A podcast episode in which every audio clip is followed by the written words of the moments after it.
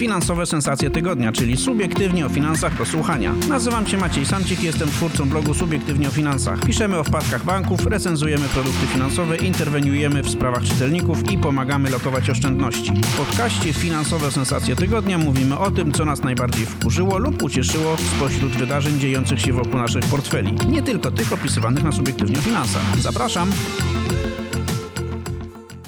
Dzień dobry, dzień dobry, witajcie serdecznie w kolejnym odcinku podcastu Finansowe Sensacje Tygodnia. Dzisiaj będziemy rozmawiać o Waszych pieniądzach, o ich pomnażaniu i o tym, kto może Wam pomóc w pomnażaniu Waszych oszczędności. Będę miał gości, a nawet już mam. Jest ze mną pani Barbara Stęchły, dyrektorka zarządzająca pionu klientów bankowości detalicznej i biznesowej w banku BNP Paribas Bank Polska. Dzień dobry. Dzień dobry, witam serdecznie Państwa. Jest ze mną również pan Jerzy Nikorowski, dyrektor biura maklerskiego BNP Paribas. Dzień dobry, panie Jerzy. Dzień dobry, witam państwa serdecznie również. No i zanim zaczniemy rozmawiać o tym pomnażaniu pieniędzy, e, i o tym, jak to zrobić lepiej, sprawniej i e, prościej przede wszystkim, e, to chciałbym, żebyście Państwo opowiedzieli trochę o sobie, tak żeby ludzie, którzy nas słuchają, wiedzieli, z kim mają dzisiaj do czynienia. Pani Barbaro, Pani ma bardzo długą funkcję. Proszę powiedzieć, do czego się ona sprowadza? Na co dzień współpracuję z, i współtworzę e, i zarządzam e, zespołem doradców i menadżerów w naszych 150 centrach e, doradczych oraz Centrum Ekspertów Online. Codziennie realizujemy naszą strategię 3N. Pierwsze N to jest NPS, czyli pomagamy, edukujemy, asystujemy w rozwiązaniach digitalizacyjnych dla naszych klientów z segmentu klientów indywidualnych, klientów affluent, czyli premium oraz klientów przedsiębiorców czyli bankowości biznesowej. Drugie N z żargonu trochę bankowego i NPS, czyli rozwój pracowników, ścieżki karier, Akademię Rozwoju i trzecie N NBI, czyli realizacja celów bankowych i biznesowych. Pani Barbara, mówiąc wprost, współzarządza siecią e, ludzi, którzy Was, drodzy klienci banku BNP Paribas, obsługują, prawda? Tak jest. Obsługują w centrach doradczych Centrum Ekspertów Online i nasi klienci dodatkowo mogą korzystać jeszcze z dwóch kanałów bankowania czy e, kontaktu z bankiem: Contact Center oraz bankowości zdalnej, digital czy mobilnej. To jeszcze pan Jerzy Nikorowski, dyrektor biura maklerskiego. Proszę powiedzieć dwa słowa o, o, o tym biurze.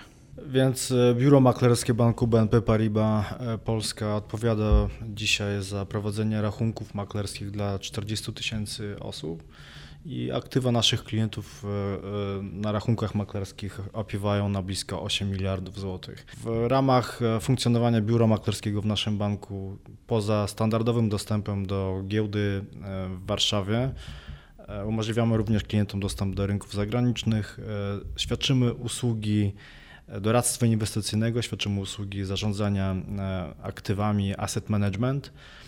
Również w ramach naszego banku biuro maklerskie jest e, instytucją, która umożliwia dystrybucję e, takich instrumentów jak fundusze inwestycyjne oraz produkty strukturyzowane w postaci certyfikatów.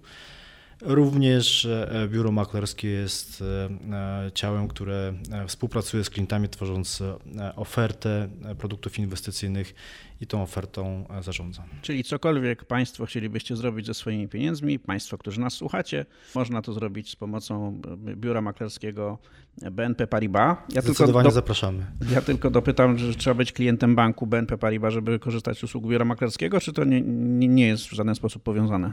Tak, tak, tak. W przypadku naszej instytucji wybraliśmy model współpracy polegający na tym, że obsługujemy klientów, którzy są klientami banku. Umożliwia to obsługiwanie nawet w zakresie czynności maklerskich e, dotyczących właśnie usług świadczonych przez biuro maklerskie. Umożliwia to obsługiwanie takich klientów w oddziałach naszego banku. E, no, czyli jeśli ktoś e, po tej naszej dzisiejszej rozmowie będzie chciał skorzystać z usług biura maklerskiego, to stanie się też jednocześnie klientem BNP Paribas Bank Polska. Będziemy dzisiaj rozmawiać o tym, co to jest tak naprawdę doradztwo inwestycyjne, czym się różni od doradztwa finansowego, czyli jak tak naprawdę możemy, e, jak mogą nam specjaliści z banku i z biura maklerskiego pomóc w zarządzaniu e, naszymi pieniędzmi? Doradztwo finansowe to jest coś, o czym wszyscy słyszeliśmy. Mnóstwo chodzi po ulicach doradców finansowych i ludzi, którzy się uważają za doradców finansowych również. Z drugiej strony mamy usługę doradztwa inwestycyjnego, które, która jest prowadzona, dostarczana przez licencjonowanych doradców e, inwestycyjnych. E, jakbyście Państwo mogli nam wyjaśnić na samym początku, czym to się różni, znaczy czym się różni doradca finansowy od doradcy inwestycyjnego i, i tak naprawdę no, na czym polega też różnica w jakości czy w istocie tej usługi? To może ja odpowiem. E, doradztwo inwestycyjne jest częścią doradztwa finansowego, które jest szersze. E, doradztwo finansowe służy naszym klientom i nam w planowaniu w podejmowaniu decyzji życiowych i decyzji finansowych. I w odpowiedzi na trzy pytania z perspektywy, gdzie jestem, jaka jest teraz moja sytuacja majątkowa i materialna, z perspektywy drugiego pytania, gdzie chcę być, to znaczy jakie cele finansowe, jakie marzenia mam, oraz z perspektywy, jak zrealizować e, te swoje marzenia.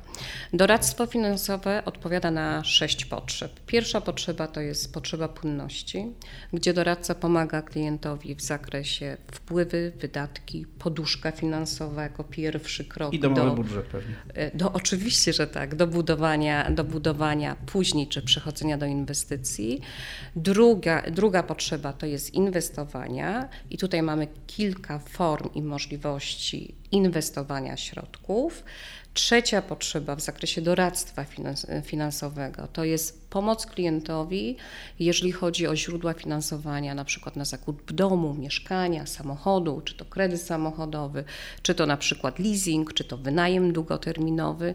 Czwarta potrzeba w zakresie doradztwa finansowego to jest emerytalna, czyli e, emerytura z zakresu ZUS. Część z klientów z Państwa pewnie jeszcze pamięta OFE, ale to może być niewystarczające, biorąc pod uwagę e, przyszłą stopę zastąpienia, czyli odkładamy na emeryturę. Po pierwsze świadomość, po drugie jakie są możliwości, czy PPK, czy IKE, czy IKSE, więc tutaj doradztwo i doradca również pomoże.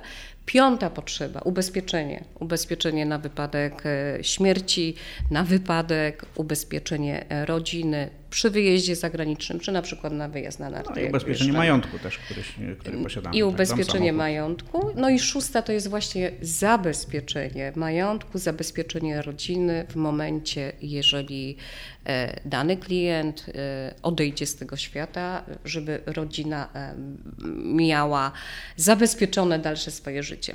I tym wszystkim może się porządny doradca finansowy zająć. A doradca inwestycyjny od czego jest? Doradca finansowy porządny, co to znaczy? Już odpowiadam. To jest doradca, który ma wiedzę i kompetencje, który ma potwierdzoną wiedzę i kompetencje, czyli certyfikat EFPY. Co to jest EFPA? To jest organizacja, która, e, Fundacja na Rzecz Rozwoju, e, rozwoju Doradztwa e, Finansowego, która działa u nas w Polsce od 15 lat, ale działa też w Belgii, w Hiszpanii, w Francji, w Włoszech, w Czechach, w Wielkiej Brytanii na przykład. Żeby doradca mógł zdobyć taki certyfikat, to musi przejść blisko dziewięciomiesięczne szkolenie, bardzo takie wymagające, z egzaminem na koniec, e, na koniec i co roku musi potwierdzać wiedzę i, i kompetencje i te certyfikaty doradców z różnych banków u nas w Polsce i z instytucji zgodnie z licencją z KNF-u są wpisane po pierwsze na stronie FPA, po drugie na stronie KNF-u. Jak to jest na zachodzie? Na zachodzie to jest e, tak, że tam klient zanim rozpocznie współpracę z danym doradcą finansowym, czy z planerem, najpierw sprawdza, czy taki doradca jest właśnie na stronie FP. I tym zajmuje się doradca. Takich doradców certyfikowanych w Polsce mamy ponad 1500. Czyli jak przyjdzie do mnie ktoś, kto się podaje za doradcę finansowego i powie: Drogi Maćku Samciku, bardzo chętnie zajmę się Twoim domowym budżetem, pomogę Ci się ubezpieczyć, zajmę się Twoją płynnością finansową. To pierwsze, co powinienem zrobić, to zapytać go, czy ma certyfikat FPA. To w pewnym sensie gwarantuje, albo przynajmniej upro, uprawdopodobnia, że facet jest, czy, czy kobieta jest y, rzeczywiście y, klasowym doradcą finansowym. Tak, to potwierdzi wiedzę i kompetencje w ramach, w ramach doradcy finansowego. Jeżeli chodzi, tak jak mówiłam, o certyfikat drugiego, trzeciego bądź czwartego stopnia, nasi doradcy, doradcy klientów premium, obsługujący klientów premium, to jest segment klientów affluent e, u nas w banku, wszyscy posiadają takie certyfikaty. Drugiego stopnia to jest europejski praktyk inwestycyjny, bądź trzeciego stopnia to jest e, europejski doradca finansowy. Czyli warto jak, sprawdzić. Czyli warto jak, sprawdzić. jak przyjdzie do mnie ktoś z banku BNP Paribas i powie, że chciałby mi pomóc w zarządzaniu domowym budżetem, to na pewno ma ten certyfikat. Tak. No dobra, to teraz y, o doradcach inwestycyjnych porozmawiajmy. Kto to taki i w czym może mi pomóc? W ramach doradztwa inwestycyjnego, tą drugą potrzebą, o której mówiłam, jest, jest, są inwestycje. I doradca finansowy może pomóc klientowi w inwestycjach co to znaczy? Zaczyna po pierwsze od analizy finansowej, majątkowej, właśnie życiowej klienta, następnie od y, ankiety MIFID, która mówi o wiedzy i doświadczeniu e, danego naszego klienta, jeżeli chodzi o inwestycje. I z niej wynika, w co dany człowiek powinien inwestować, a w co nie powinien, bo nie ma wystarczającej na przykład wiedzy albo świadomości, albo no nie jest z jakichś przyczyn, e, e, nie kwalifikuje się do tego, żeby z jakichś produktów inwestycyjnych korzystać. Tak jest. Wynika z niej po pierwsze profil ryzyka, po drugie apetyt na, na ryzyko. Następnie doradca z klientem e, opracowuje, wspiera, pomaga, jeżeli chodzi o cele, cele e, finansowe, inwestycyjne klienta. No i przechodzimy do możliwości inwestowania. To znaczy, jak y, klient posiada poduszkę finansową, która jest bardzo ważna, to są dla klientów affluent u nas w banku są dwie możliwości inwestowania. To znaczy porada ogólna, czyli doradca przedstawia klientowi ofertę dostosowaną do profilu klienta, profilu ryzyka i klient podejmuje wtedy samodzielnie decyzję lub druga możliwość to jest właśnie usługa doradztwa inwestycyjnego. I teraz dlaczego z perspektywy klientów, e, klientów Affluent kilka miesięcy temu po bardzo dobrym przygotowaniu wdrożyliśmy usługę doradztwa inwestycyjnego?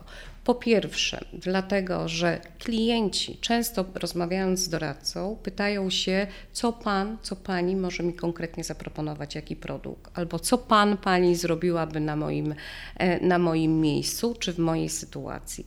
I właśnie w związku z tym, że w ramach porady ogólnej doradca nie może powiedzieć, to jest dobry produkt dla pana zgodnie z pana profilem, oferujemy dla naszych klientów unikalną, bo pierwszą taką pełną na rynku i kompleksową e, usługę doradztwa inwestycyjnego, która polega na tym, że licencjonowany doradca inwestycyjny przygotowuje na podstawie właśnie tego profilu z ankiety i horyzontu oraz apetytu na ryzyko indywidualną rekomendację dla klienta zawierającą konkretne produkty Czyli tutaj mamy w tej rekomendacji odpowiedź na to, co klient pyta, to w takim razie jakie produkty.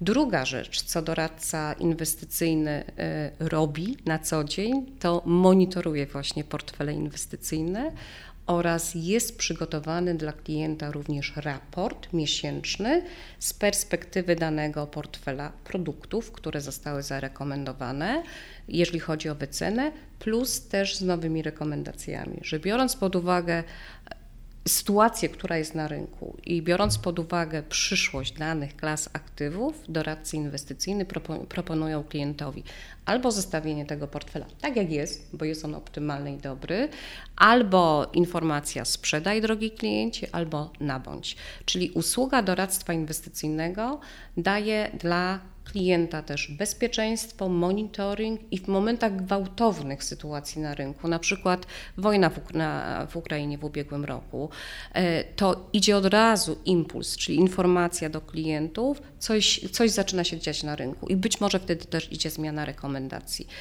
Powiem, dlaczego to jest ważne z perspektywy naszych klientów premium.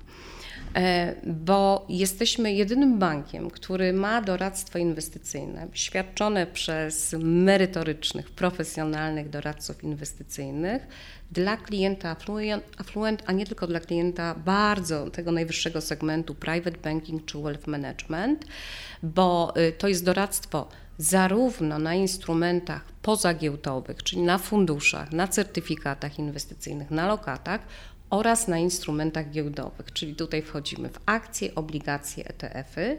Kwota dla naszych klientów, żeby wejść, żeby spróbować z, e, skorzystać z usługi doradztwa inwestycyjnego, to jest 50 tysięcy złotych i opłata za doradztwo inwestycyjne dla klienta to jest ma 0 zł y, do końca przyszłego roku. Później ta opłata ma być na poziomie 29 zł. Dlaczego to jest jeszcze ważne? Dlatego, bo my naszych klientów premium mamy ponad 411 tysięcy i, i to jest bezpieczne z perspektywy dojścia do szerokiej skali klientów. Trzy lata temu klientów Affluent u nas w banku współpracowaliśmy z 265 tysięcy, czy to jest wzrost ponad 55%, ale też aktywa klientów, oszczędności Polek i Polaków rosną. 2010 rok oszczędności Polaków to było 800 miliardów złotych. Po 10 latach, czyli w 2020 roku to już było bilion 600 miliardów złotych.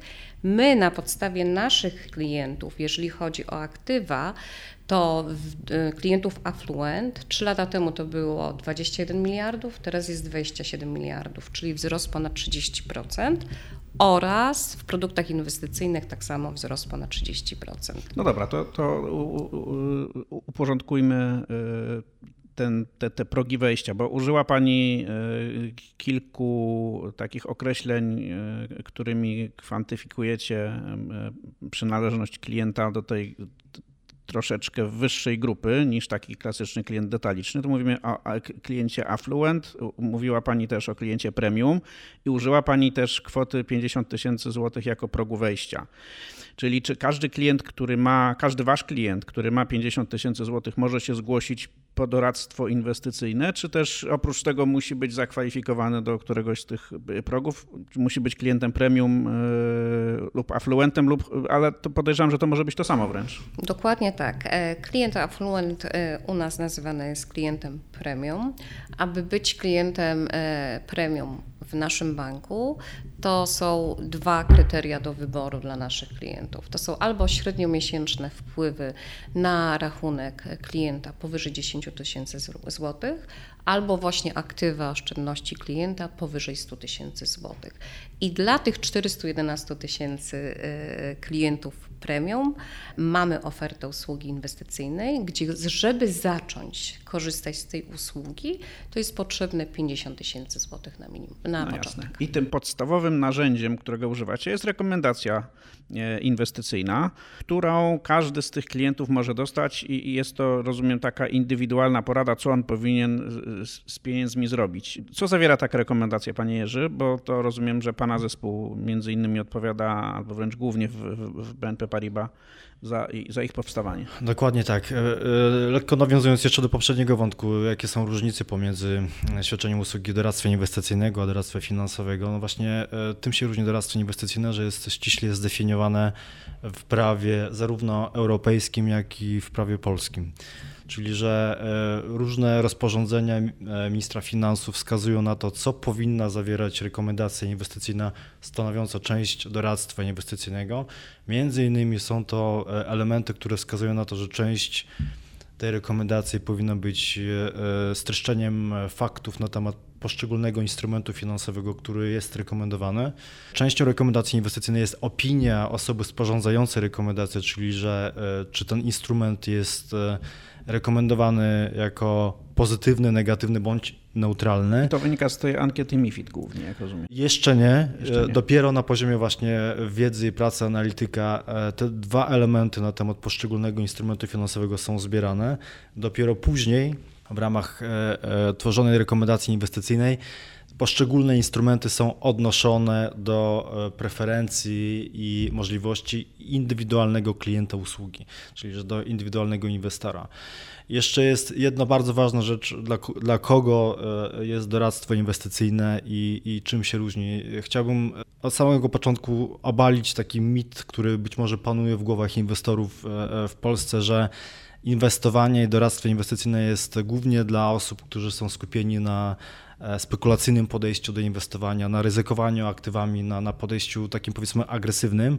Natomiast e, głównie w moim przekonaniu jest to usługa, która jest e, dedykowana osobom, które szukają właściwie bardziej ostrożnych, bezpiecznych inwestycji, unikają ryzyka i właśnie dzięki temu, że poprzez ankietę MIFID, o której wspomnieliśmy, wykażą brak zainteresowania ryzykiem, wykażą preferencje w kierunku konserwatywnych aktywów, właśnie dzięki temu analitycy będą mogli utworzyć portfel inwestycyjny, który właśnie e, uwzględnia wszystkie preferencje e, klienta, czyli że preferencje poszukiwania bezpiecznego inwestowania. Czyli wbrew pozorom to nie jest tak, że doradztwo inwestycyjne powoduje wzrost ryzyka w moim życiu inwestora czy w moim życiu e, kogoś, kto, kto chce pomnażać pieniądze, tylko wręcz przeciwnie, może to ryzyko zredukować, bo ja zamiast podejmować samodzielne, no, często niezbyt profesjonalne decyzje dotyczące tego, gdzie włożę moje pieniądze, mogę skorzystać z usługi, która mi to tak ustawi, że ja nie będę nadmiernie ryzykował. Zdecydowanie właśnie e, to, o czym rozmawiamy, e, powinno zostać e, wprost powiedziane, że usługa doradztwa inwestycyjnego jest dla osób, które nie posiadają wiedzy, nie posiadają ciągłego ciągłego dostępu do rynków finansowych, by je monitorować, nie posiadają narzędzi, by monitorować rynków finansowych, ponieważ to wymaga naprawdę bardzo specjalistycznych, fachowych e, e, narzędzi, systemów i metod wiedzy specjalistycznej, która jest naprawdę bardzo mocno e, ukierunkowana na analizę rynku finansowego. Więc przede wszystkim poprzez stworzenie rekomendacji inwestycyjnej przez eksperta, profesjonalistę, jesteśmy w stanie zdywersyfikować portfel instrumentów obecnych u klienta i dopasować ten portfel do bieżącej sytuacji makroekonomicznej, czyli że e, jak jest e, tak powiedzmy globalne, szerokie otoczenie e, gospodarcze na świecie oraz w Polsce, plus dostosować jeszcze poszczególne instrumenty w ramach tego portfela, tak by one ze sobą E, nie korelowały zbyt mocno, czyli że byłyby odporne e, na e, różne turbulencje na rynkach finansowych. No Natomiast... dobra, to porozmawiajmy o tym, jak wygląda proces tworzenia takiej rekomendacji. Załóżmy, że mam w kieszeni 50, 60, 70 tysięcy złotych, że jestem kwalifikowany przez bank jako klient premium, czyli mogę z tego skorzystać. Co muszę zrobić i, i, i co się musi wydarzyć, żeby powstała dla mnie ta rekomendacja? Muszę się zgłosić do swojego opiekuna w banku, czy pójść do oddziału, zadzwonić na infolinię? Co, co powinienem zrobić? W pierwszej kolejności powinniśmy... czekać, aż wy do mnie zadzwonicie. W pierwszej kolejności powinniśmy e, nawiązać relacje pomiędzy instytucją finansową a klientem w postaci umowy o doradztwo inwestycyjne i w tym celu serdecznie zapraszamy do oddziałów naszego banku, do oddziałów w e, segmencie premium, gdzie taką relację można nawiązać i podpisać umowę o doradztwo inwestycyjne. Sam fakt podpisania umożliwia e, pracownikom, ekspertom biura maklerskiego na wydawanie takich rekomendacji klientom. I te rekomendacje mogą być odniesione właściwie do wszystkich aktywów, do, do całego majątku, który klient wskaże jako ten, do którego życzy sobie otrzymywać rekomendacje. Czyli, że zarówno to, te instrumenty, które są notowane na rynkach światowych, notowane na giełdzie, jak i te instrumenty, które są pozarynkowo, czyli że również certyfikaty strukturyzowane czy fundusze inwestycyjne. Natomiast proces tworzenia rekomendacji inwestycyjnej jest wielce sformalizowany, jest e, odrębny, jest różny e, w e, różnych instytucjach finansowych. W naszym przypadku rekomendacje inwestycyjne są wynikiem pracy zespołów analitycznych w wielu krajach świata. Należy pamiętać o tym, że jesteśmy globalną instytucją finansową, która jest obecna w 65 krajach i dzięki temu właśnie analizując stan światowej gospodarki, stan e, e, gospodarki w największych e, krajach świata, jesteśmy, jesteśmy w stanie sięgnąć po opinie analityków, pracowników na co dzień funkcjonujących, zatrudnionych w tych krajach, e, z których pochodzą rekomendacje. Czyli, że przed tym jak powstanie rekomendacja e, na rynek krajowy, bierzemy pod uwagę co się zadziało najważniejszego w e, innych krajach, które mają największe przełożenie na koniunkturę globalną w świecie. Czyli korzystając z rekomendacji, tak naprawdę korzystam z wiedzy dotyczącej wszystkich rynków, na których działa, no w tym przypadku wasza grupa, tak? Owszem, i tutaj też powinniśmy podkreślić, że rekomendacje inwestycyjne czy rekomendacje dotyczące rynku finansowego, one zawsze uwzględniają kondycję innych gospodarek niż tylko Polska, ponieważ rynek finansowy jest e, zespołem naczyń połączonych, e, gdzie e, wydarzenia, niech to będzie w Niemczech czy, czy we Francji, na poziomie gospodarki zdecydowanie będzie miało przełożenie mniejsze czy większe na gospodarkę krajową. Zatem, biorąc, tworząc rekomendacje dla krajowych inwestorów w Polsce, nie jesteśmy w stanie pominąć ważnych wydarzeń, które mają miejsce czy w Stanach Zjednoczonych, czy w Azji. Mając tą wiedzę e, e, na temat stanu gospodarki globalnej, odnosimy zmiany w gospodarce globalnej na poziom krajowy, dodajemy jakby ten czynnik lokalny i dopiero później jesteśmy w stanie e, zaalokować poszczególne instrumenty, odnieść te instrumenty już do, do konkretnych aktywów klienta i zaproponować konkretne portfele składające się z zdywersyfikowanych, dostosowanych do indywidualnych preferencji naszych klientów e, rekomendacje. No dobrze, i co się dzieje później? Klient ma obowiązek skorzystać z tych e, porad, lub też czy autorzy rekomendacji później kupują te instrumenty na rachunek klienta, czy też klient po prostu dostaje wysokiej jakości poradę inwestycyjną i może z tej, z tej porady skorzystać lub nie. Jaka jest rola takiej rekomendacji w życiu klienta? Co klient może zrobić z tą rekomendacją? Klient może w pełni zgodzić się z tą rekomendacją i skorzystać z zakupu y, tych produktów inwestycyjnych z rekomendacji. Może w części na przykład y, zakupić produkty z danej rekomendacji, bądź całkowicie nie, bo na przykład samodzielnie woli podejmować decyzje. I jeżeli klient podejmie decyzję, OK, ja chcę skorzystać z tej rekomendacji, to wtedy też są dwie drogi. E, jeżeli chodzi o ciąg dalszy, krok następny, doradca dla klienta te transakcje przeprowadza, drukuje dokumenty, klient podpisuje, lub klient może samodzielnie, na przykład w bankowości internetowej, i wtedy doradca asystuje, pomaga klientowi. To jest o tyle ważne, że klient też się edukuje, że na przykład za rok, za dwa, jak będzie chciał coś jakiś produkt nabyć, sprzedać, to będzie mógł to zrobić samodzielnie, na przykład w trakcie weekendu.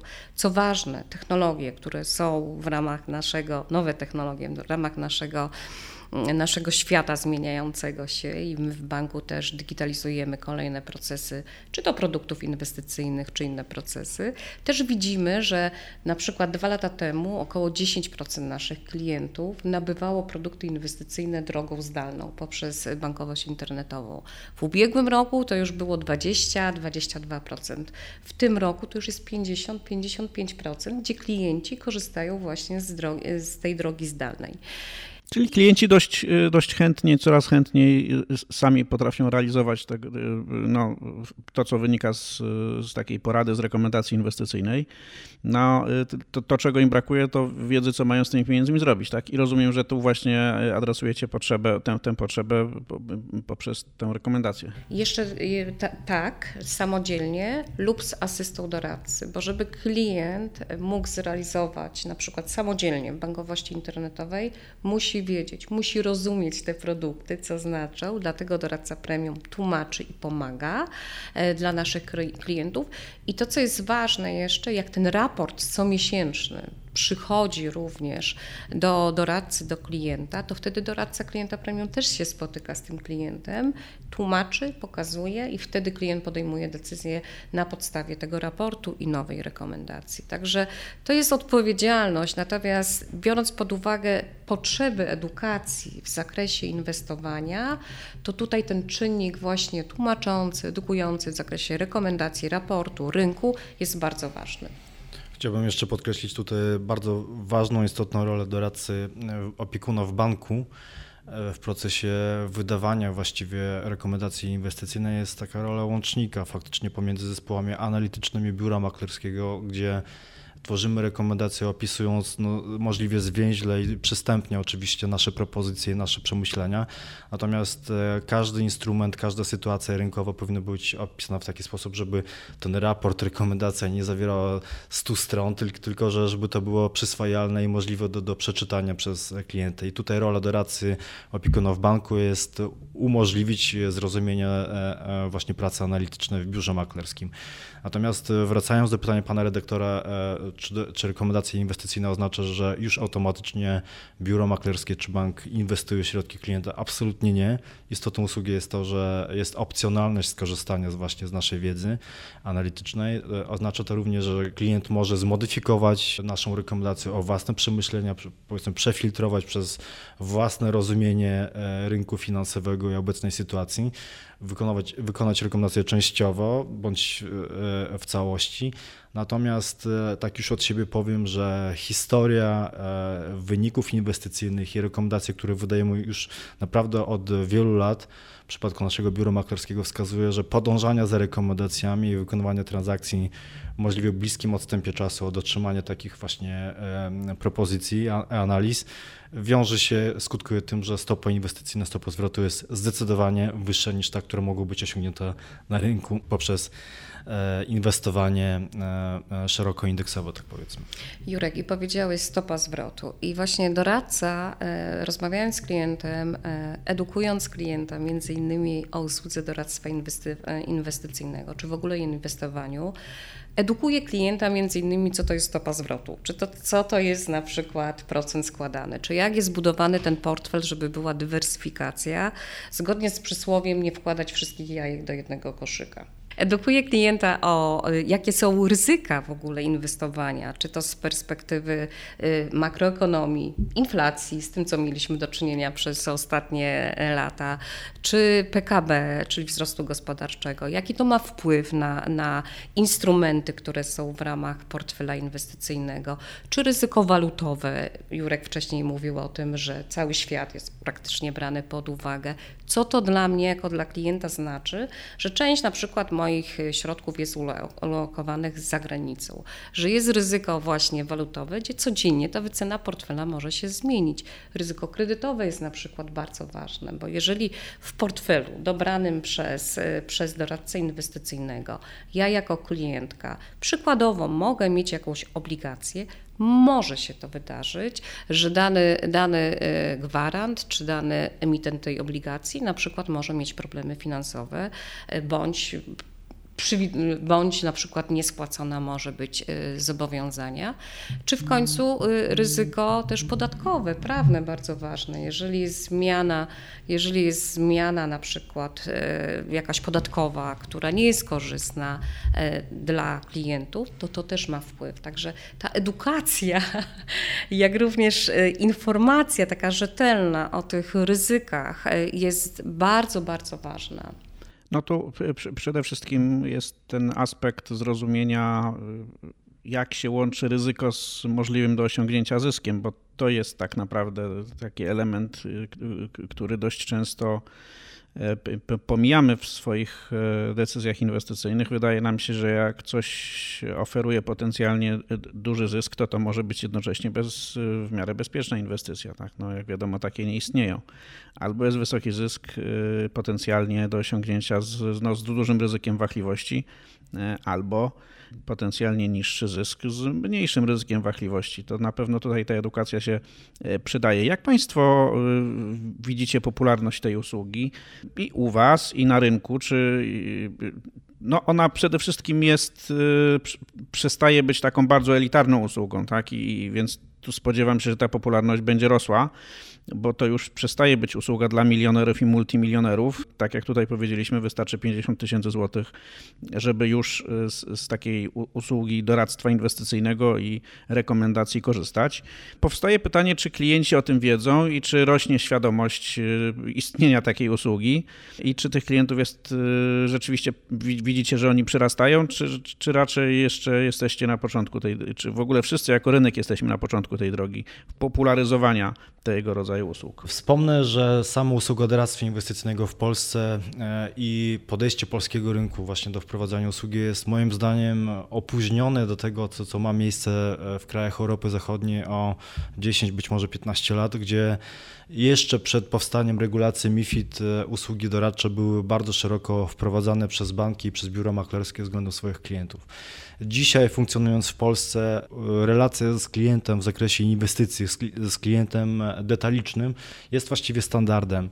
Standardem e, w pewnym stopniu wymuszonym przez wprowadzenie regulacji MIFID, przez rozszerzenie regulacji MIFID o poziom drugi i właściwie teraz już od zeszłego roku poziom trzeci uwzględniający instrument ESG.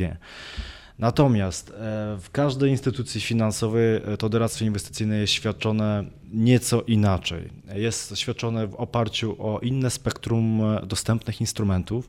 Każda instytucja finansowa oferuje klientom nieco inne rozwiązania, nieco inne możliwości, czyli że mówiąc prostym językiem, co innego mają na półkach różne banki czy biuro maklerskie i to, co mają, to jest częścią rekomendacji inwestycyjnej.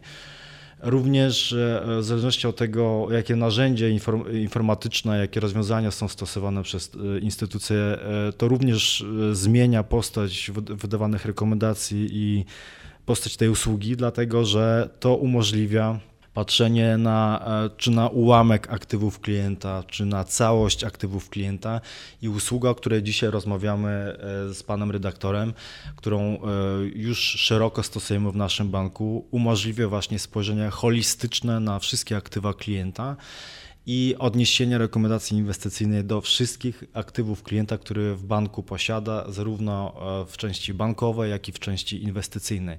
I to jest ten wyróżnik, który e, chcemy podkreślać, dlatego że generowanie rekomendacji, która również nie jest rekomendacją taką zupełnie opisowo ogólną, natchnioną, a w naszym przypadku to jest rekomendacja, która zawiera konkretne kwoty ilościowe i te kwoty ilościowe są aktualne w konkretnej chwili wydawania rekomendacji dopasowane do tego, co klient posiada oraz do tego, jakie są notowania instrumentów finansowych na rynku. To wszystko składa się na to, że Każda usługa doradcza e, w różnych instytucjach finansowych jest różna, no i, i y, podkreślę jeszcze raz, wymaga rzeczywiście bardzo dużych nakładów wysiłku ze strony instytucji finansowej, e, by była świadczona na wysokim, profesjonalnym poziomie. A ja jeszcze dopowiem, że bardzo się cieszę, że po dwóch latach pracy, kilka miesięcy temu wdrożyliśmy tę usługę doradztwa inwestycyjnego dla klientów premium, dla klientów afluentowych, czyli dla klientów z szerszego rynku, dla setek klientów, którzy mogą skorzystać z tej usługi. Po pierwsze, po drugie, tak, to jest początek y, drogi i oczywiście, że zachęcamy klienta do skorzystania z tej usługi. Po trzecie, to co jest ważne też z perspektywy mm, Komisji Europejskiej, która przygotowuje, jest w trakcie czytania teraz e, taki MIFID 3, czyli RIS, czyli to jest strategia inwestycji detalicznych, nowe wdrożenia do, do świata finansów, jeżeli chodzi o Unię Europejską, e, która mówi o tym, a ta przygotowana, ten przygotowany akt, żeby właśnie zwiększać dostępność klientów detalicznych, klientów afluentowych do rynków kapitałowych, bo w Stanach Zjednoczonych 43% klientów indywidualnych poprzez różne formy właśnie doradztwa inwestuje rynku, na rynek kapitałowy. W naszej Unii Europejskiej to jest 17%, a tego Europa, my jako Polska, będąca częścią Unii Europejskiej, też potrzebujemy, bo z jednej strony transformacja właśnie digital czy transformacja zielona, tak żeby firmy, mając później środki, też mogły inwestować. No jest, też, jest, przyszłość. tak, jest, jest prawdą, że w, w europejskich bankach bankach nie ma tyle pieniędzy, y, y, żeby za to sfinansować y, całą transformację energetyczną i potrzebne mogą być pieniądze klientów, no te, które dzisiaj leżą w bankach, a powinny czy mogłyby być zainwestowane. Na koniec chciałbym zapytać o relację usługi doradztwa inwestycyjnego i, i tych rekomendacji w ramach doradztwa z takimi dość popularnymi właściwie chyba zyskującymi na popularności wciąż y, usługami jak robodoradztwo czy składanie portfeli z takich prostych instrumentów indeksowych jak ETF-y. Y, czy to Państwa zdaniem może być jakieś, y, jakaś usługa, czy, czy moda właściwie, która może powstrzymać czy ograniczyć popularność doradztwa inwestycyjnego, no bo te usługi wyglądają na proste, na dostępne, e, na niskokosztowe. E, taki robodoradca złoży z pięciu ETF-ów portfel i właściwie trochę jest konkurencją dla takiego doradztwa inwestycyjnego. Szczerze mówiąc, jeśli chodzi o kontekst automatycznych modułów algorytmów doradczych, czyli robodoradztwo, nie widzę tutaj zbyt dużej konkurencji względem usługi, którą my dostarczamy dlatego że e, w tym momencie dla nas bardzo, naprawdę bardzo istotnym czynnikiem jest relacja z klientem. Poza taką relacją w zakresie produktów inwestycyjnych, na, którym, e, na których opiera się doradztwo inwestycyjne i, i transakcyjność, e, klient pozostaje klientem również banku, który w innych obszarach może potrzebować wsparcia, opinii doradcy bankowego i tego robodoradztwo nie dostarcza. E, również bardzo e, e, dobrze, że pan redaktor poruszył ten temat. Robodoradztwo bardzo często się opiera na, na takich prostych, uprzemysłowionych, dosyć, dosyć podobnych do siebie instrumentów. Natomiast rynek finansowy w chwili obecnej jest w fazie dynamicznego rozwoju, jeśli chodzi o różnorodność oferty. Co, co, co chwilę pojawiają się nowe rozwiązania, ciekawe rozwiązania, które mogą być uwzględnione w portfelu klientów i dostosowanie tych ciekawych nowych rozwiązań do tego, co, co jest dostępne względem zautomatyzowanych procesów jest skomplikowane i na pewno się odbywa z bardzo dużym opóźnieniem względem takich klasycznych form e, rekomendacji inwestycyjnych oraz transakcji, które mogą być dokonane z pomocą e, pracownika banku czy biura maklerskiego. Więc e, kierunek rozwoju usług zautomatyzowanych oczywiście dobrze, że, że, że się pojawia, że one są, ponieważ również upraszczają życie, pomagają klientom w podejmowaniu decyzji bo tak szeroko w ogóle obejmując usługi doradcze i, i każda forma wydanych rekomendacji uważam, że, że one są niezbędne, one są potrzebne po to, żeby klientom pomagać e, redukować szum informacyjny, redukować ten natłok e, przeróżnych wiadomości, informacji w mediach, które bardzo często są, są mocno napompowane emocjonalnie, natomiast z perspektywy inwestycyjnej zawierają zero wartości i każda forma doradztwa inwestycyjnego, czy ta zautomatyzowana, czy ta z czynnikiem ludzkim, w tym klientom potrafią bardzo mocno pomóc. Natomiast nie do pominięcia pozostaje cały czas właśnie spotkanie z żywą istotą, relacyjność, rozmowa, E, monitoring inwestycji. Monitoring, również zaproponowanie alternatyw, zamienników do tych pozycji, które są w rekomendacjach. To wszystko się odbywa poprzez rozmowę z żywą istotą, który jest, e, którym jest opiekun w banku i e, sądzę, że, że, że tego się nie da szybko zastąpić algorytmami. Ja odpowiem, że pełna zgoda, że klient świadomy, który chce spróbować z RoboAdvisory, proszę bardzo, jak najbardziej. Natomiast biorąc pod uwagę edukację, kontakt, komunikację, e, możliwość właśnie skorzystania z doradztwa inwestycyjnego jest potrzebny certyfikowany doradca, który pomoże. No pewnie te obie usługi mogą w pewnym sensie koabitować, no bo to robodoradztwo co do zasady jest pewnie zrobione bardziej dla ludzi, którzy chcieliby tam po 100 czy 200 zł systematycznie, czy 500 zł miesięcznie e, gdzieś inwestować i, e, i zawsze pewnie lepiej jest to rozłożyć na 5 ETF-ów złożonych przez takiego robodoradcę w jakiś portfel, e, niż jakoś próbować samodzielnie walczyć, chociaż to oczywiście jest też dozwolone, jeśli ktoś ma trochę orientacji na rynku kapitałowym, no to też powiedzmy sobie szczerze, jest sobie w stanie takie dwa czy trzy ETF-y wybrać Panie redaktorze, to jest bardzo dobry wątek, jeśli rozmawiamy o inwestycjach, to w zasadzie kup i trzymaj.